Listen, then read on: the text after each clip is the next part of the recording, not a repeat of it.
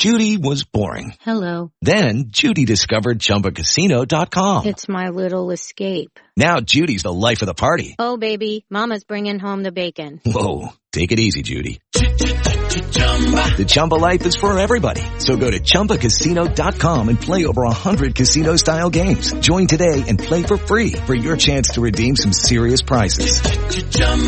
ChumbaCasino.com. No purchase necessary. Void where prohibited by law. 18 plus terms and conditions apply. See website for details. Hello, it is Ryan, and I was on a flight the other day playing one of my favorite social spin slot games on ChumbaCasino.com. I looked over the person sitting next to me, and you know what they were doing? They were also playing Chumba Casino. Coincidence? I think not. Everybody's loving having fun with it. Chumba Casino is home to hundreds of casino-style games that you can play for free anytime, anywhere, even at 30,000 feet. So sign up now at ChumbaCasino.com to claim your free welcome bonus. That's ChumbaCasino.com and live the Chumba life. No purchase necessary. BGW. Void were prohibited by law. See terms and conditions. 18 plus. Buongiorno, buongiorno agli amici di Dimmi la Verità, rubrica quotidiana di approfondimento del nostro giornale. Abbiamo ospite con noi la senatrice del PD Valeria Valente. Buongiorno senatrice. Salve, buongiorno a voi. Allora, eh, senatrice, poche ore fa pochi, è stata approvata finalmente in seconda lettura la legge contro la violenza di genere. Lei è stata da sempre un punto di riferimento per il contrasto alla violenza sulle donne, eh, insomma, eh, soddisfatta di questo risultato, si poteva fare di più, si poteva fare meglio, va bene così, ci dica. Ma intanto l'ho detto intervenendo in aula, sebbene abbiamo una visione totalmente opposta eh, a quella di questa maggioranza, di questo governo, di questa destra rispetto al ruolo delle donne nella società, abbiamo sentito il bisogno di lavorare insieme per approvare questa legge all'unanimità. Eh, lo dobbiamo ovviamente innanzitutto alle donne che ogni giorno subiscono violenza, a quelle che non ci sono più. L'abbiamo fatto sicuramente riconoscendo anche una cosa non scontata e mai banale, l'unità di questo governo nel mettersi nel solco di un lavoro già avviato sia dalla precedente commissione parlamentare d'inchiesta sul femminicidio che dal precedente governo. Il provvedimento nasce sostanzialmente nella sua quasi totalità nella precedente legislatura, è un provvedimento che prende le mosse insomma, da, dalle valutazioni e dalle indagini che avevamo fatto nella scorsa legislatura e si muove esattamente nella stessa direzione. Lo abbiamo anche migliorato e cambiato alla Camera, approvando alcuni emendamenti per noi significativi, rilevanti e decisivi e quindi c'è stata anche un'apertura del governo in questa direzione. Abbiamo lavorato insieme perché crediamo che questo provvedimento faccia fare dei passi in avanti importanti, soprattutto in materia di protezione verso le donne, rafforzando l'utilizzo per esempio del braccialetto elettronico che viene semplificato, piuttosto che tutte le misure che mettono in protezione la donna sia sin dalle prime avvisaglie o comunque dai primi cosiddetti reati spia, cioè quelli che in qualche modo lasciano poi presagire che vi possa essere un'escalation dopo. Sì, esatto, ci dice un po' proprio per chi ci ascolta, per le donne che sì. ci ascoltano, quali sono le novità, insomma, gli strumenti che ora hanno a disposizione?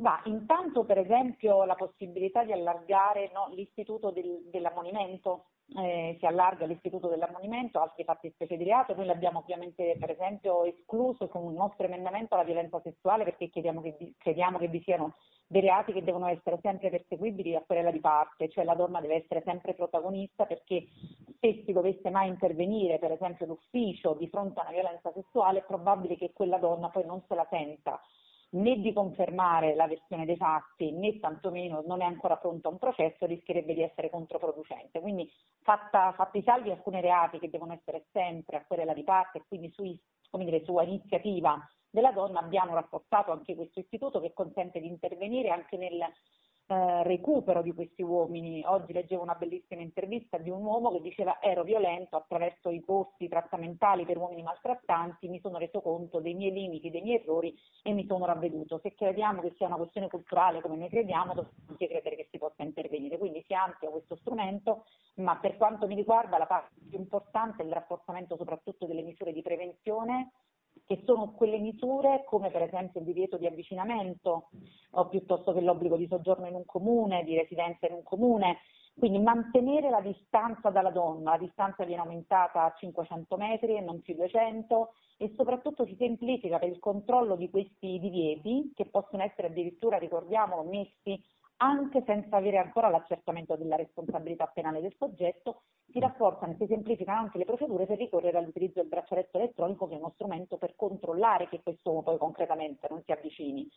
Ovviamente sono misure che ci aiutano a proteggere la donna no? in una prima fase, vengono rafforzate anche le misure cautelari, eh, vengono, per esempio viene messo per la prima volta l'arresto in flagranza differita, cioè un uomo che poi scappa, fa violenza a una donna nell'appartamento ma poi scappa, lo prendiamo subito dopo, e non c'è quindi la flagranza, può essere comunque arrestato. Avremmo voluto un altro istituto, ma non c'è stato verso di convincere il governo, penso per esempio al fermo, alla riqualificazione, al rafforzamento del fermo, ma ci sono ancora cose anche sulle misure cautelari. 30 giorni per noi sono ancora troppi, ma intanto viene messo un tempo che prima non c'era per concedere una misura cautelare. Secondo noi 30 giorni sono ancora veramente eccessivi, ma intanto viene messo, come dire, si, si dice che bisogna mettere queste misure cautelari entro un termine, il giudice lo deve convalidare nei successivi 20, quindi iniziamo ad avviare un percorso. Diciamo che ci sono dei passi in avanti importanti. Un altro, per esempio, secondo me molto qualificante, è che anche la violazione degli ordini di protezione in sede civile, cioè quando due persone si separano di fronte a un, giudice civile,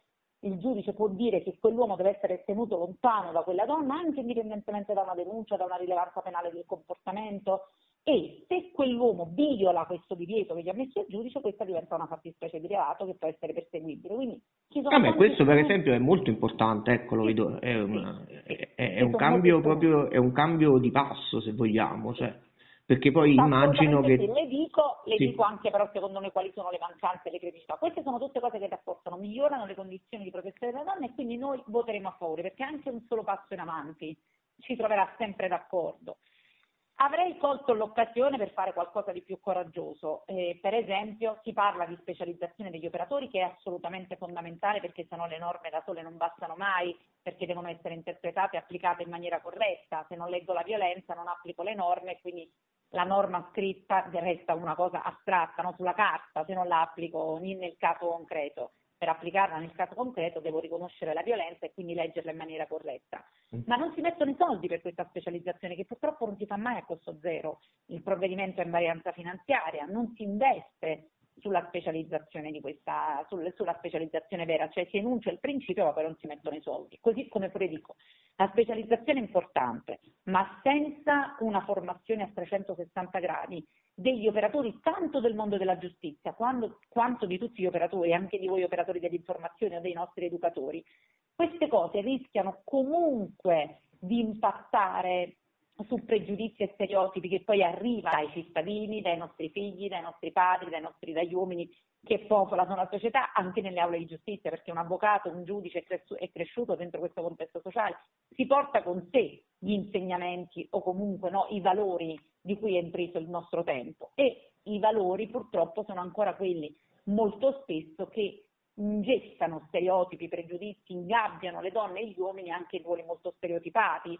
e comunque che sono un terreno fertile, fertilissimo eh, per il proliferare della violenza, che ricordiamolo sempre a scanso di equivoci non può mai essere il frutto di un raptus improvviso, ma è sempre l'espressione di una purtroppo ancora forte, resistente e rilevante sperequazione di potere che esiste all'interno della relazione di coppia.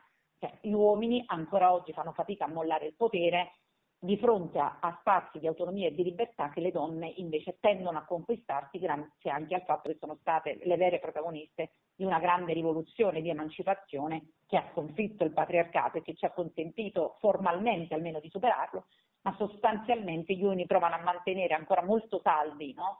Questi, come dire, i fondamentali di quel modello perché come dire, in qualche modo costruiscono loro pezzo, un loro pezzo di identità, un loro modo di stare al mondo anche attraverso il potere, il dominio, il possesso, la, la possibilità di sopraffare la donna nell'ambito delle relazioni. È come se questo fosse un pezzo della loro identità. Molti uomini lo interpretano così o comunque hanno costruito la loro identità così, molti altri uomini però sono complici di questo sistema perché si girano sempre dall'altra parte di fronte a tutti gli episodi che raccontano di questo o quantomeno sono tesi a sottovalutare episodi che in qualche modo sono legati esprimono, ecco, anche se in maniera più indiretta, questo modello. Penso per esempio alle tante discriminazioni che le donne subiscono tanto in ambito familiare ma soprattutto in ambito lavorativo, no? la battuta sessista piuttosto che la mancata progressione di carriera, piuttosto che qualsiasi altro tipo di discriminazione.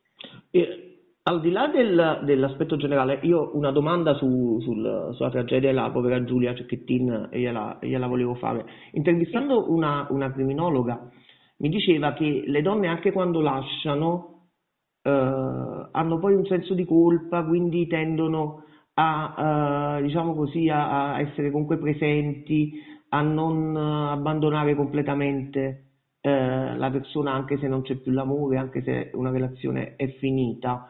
Eh, è possibile che sia stata proprio questa generosità poi a, diciamo così, purtroppo a condannare a morte Giulia? Guardi, io credo, io appartengo al pensiero della cultura della differenza, quindi io credo che le donne e gli uomini eh, siano diversi e che quindi dentro diciamo, anche il percorso di una donna ci sia molto di, del materno, comunque no, di questa diciamo, differenza biologica fondata sul materno esiste, quindi questa anche modalità un po' protettiva delle donne naturalmente un po' istintivamente ci attraversa dovremmo conoscere le dinamiche però di questa relazione specifica e di questo caso non mi sento di dire, in ogni caso sarei attenta a dire che in qualche modo, in qualsiasi modo, ci può essere una corresponsione, una, dire, una parte di responsabilità di Giulia che avrebbe potuto o dovuto essere più o meno forte, più o meno No, ma non era questo assolutamente. No, capisco che la sua domanda non è così, ma io credo che il tema è che non ci dobbiamo chiedere se Giulia è stata troppo generosa, ci mm. dobbiamo chiedere soprattutto perché lui è stato così cattivo o comunque perché lui è stato così violento, perché lui ha agito in questo modo, cioè cosa, com, cosa ha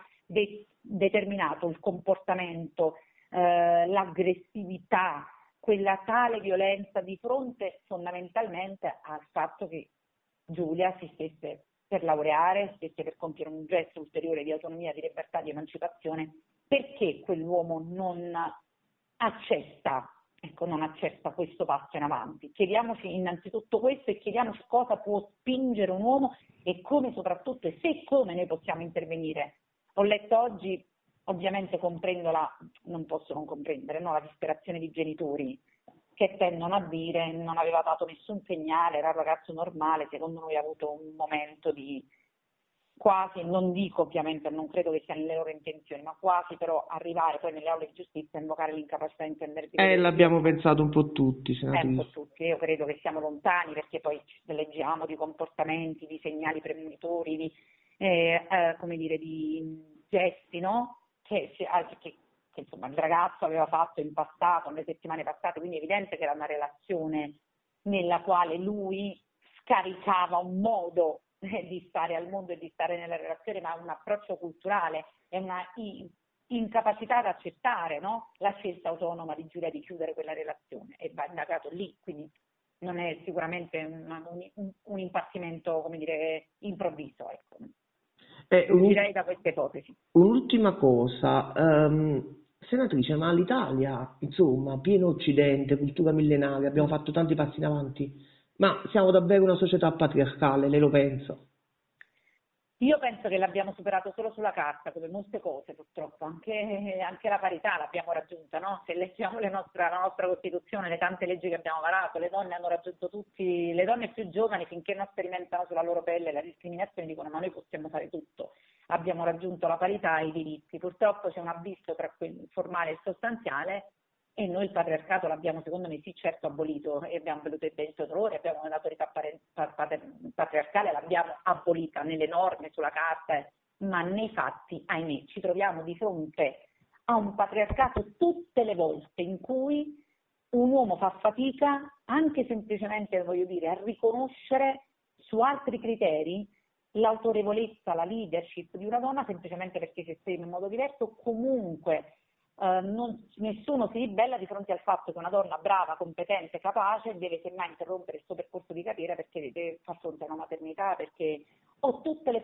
tutte le volte di fronte alle quali ci troviamo quando per esempio c'è una battuta sessista e c'è la risatina mm. o piuttosto che insomma le volte che una donna sostanzialmente è costretta a farsi carico del lavoro di cura e deve rinunciare a un suo pezzo di vita. Ecco, tutte queste volte, ancora, in tutte queste circostanze io vedo ancora il retaggio di modello patriarcale, perché è una, ehm, come dire, ehm, differenza, discrasia di potere no? tra gli uomini e le donne. Cioè, gli uomini continuano a mantenere più potere e le donne a subire questo potere. Cioè, c'è evidente no? Una, uno scarto che noi non riusciamo ancora a colmare. Benissimo, ringraziamo la senatrice Valente e devo dire per una volta mi permetto di dirlo non solo per l'intervista ma anche per tutto quello che ha fatto in questi anni su questo, su questo versante, su questa tematica così importante. Grazie senatrice Valente. Grazie a voi, grazie a voi davvero, buon lavoro. E agli amici di Dimmi la verità, appuntamento a domani.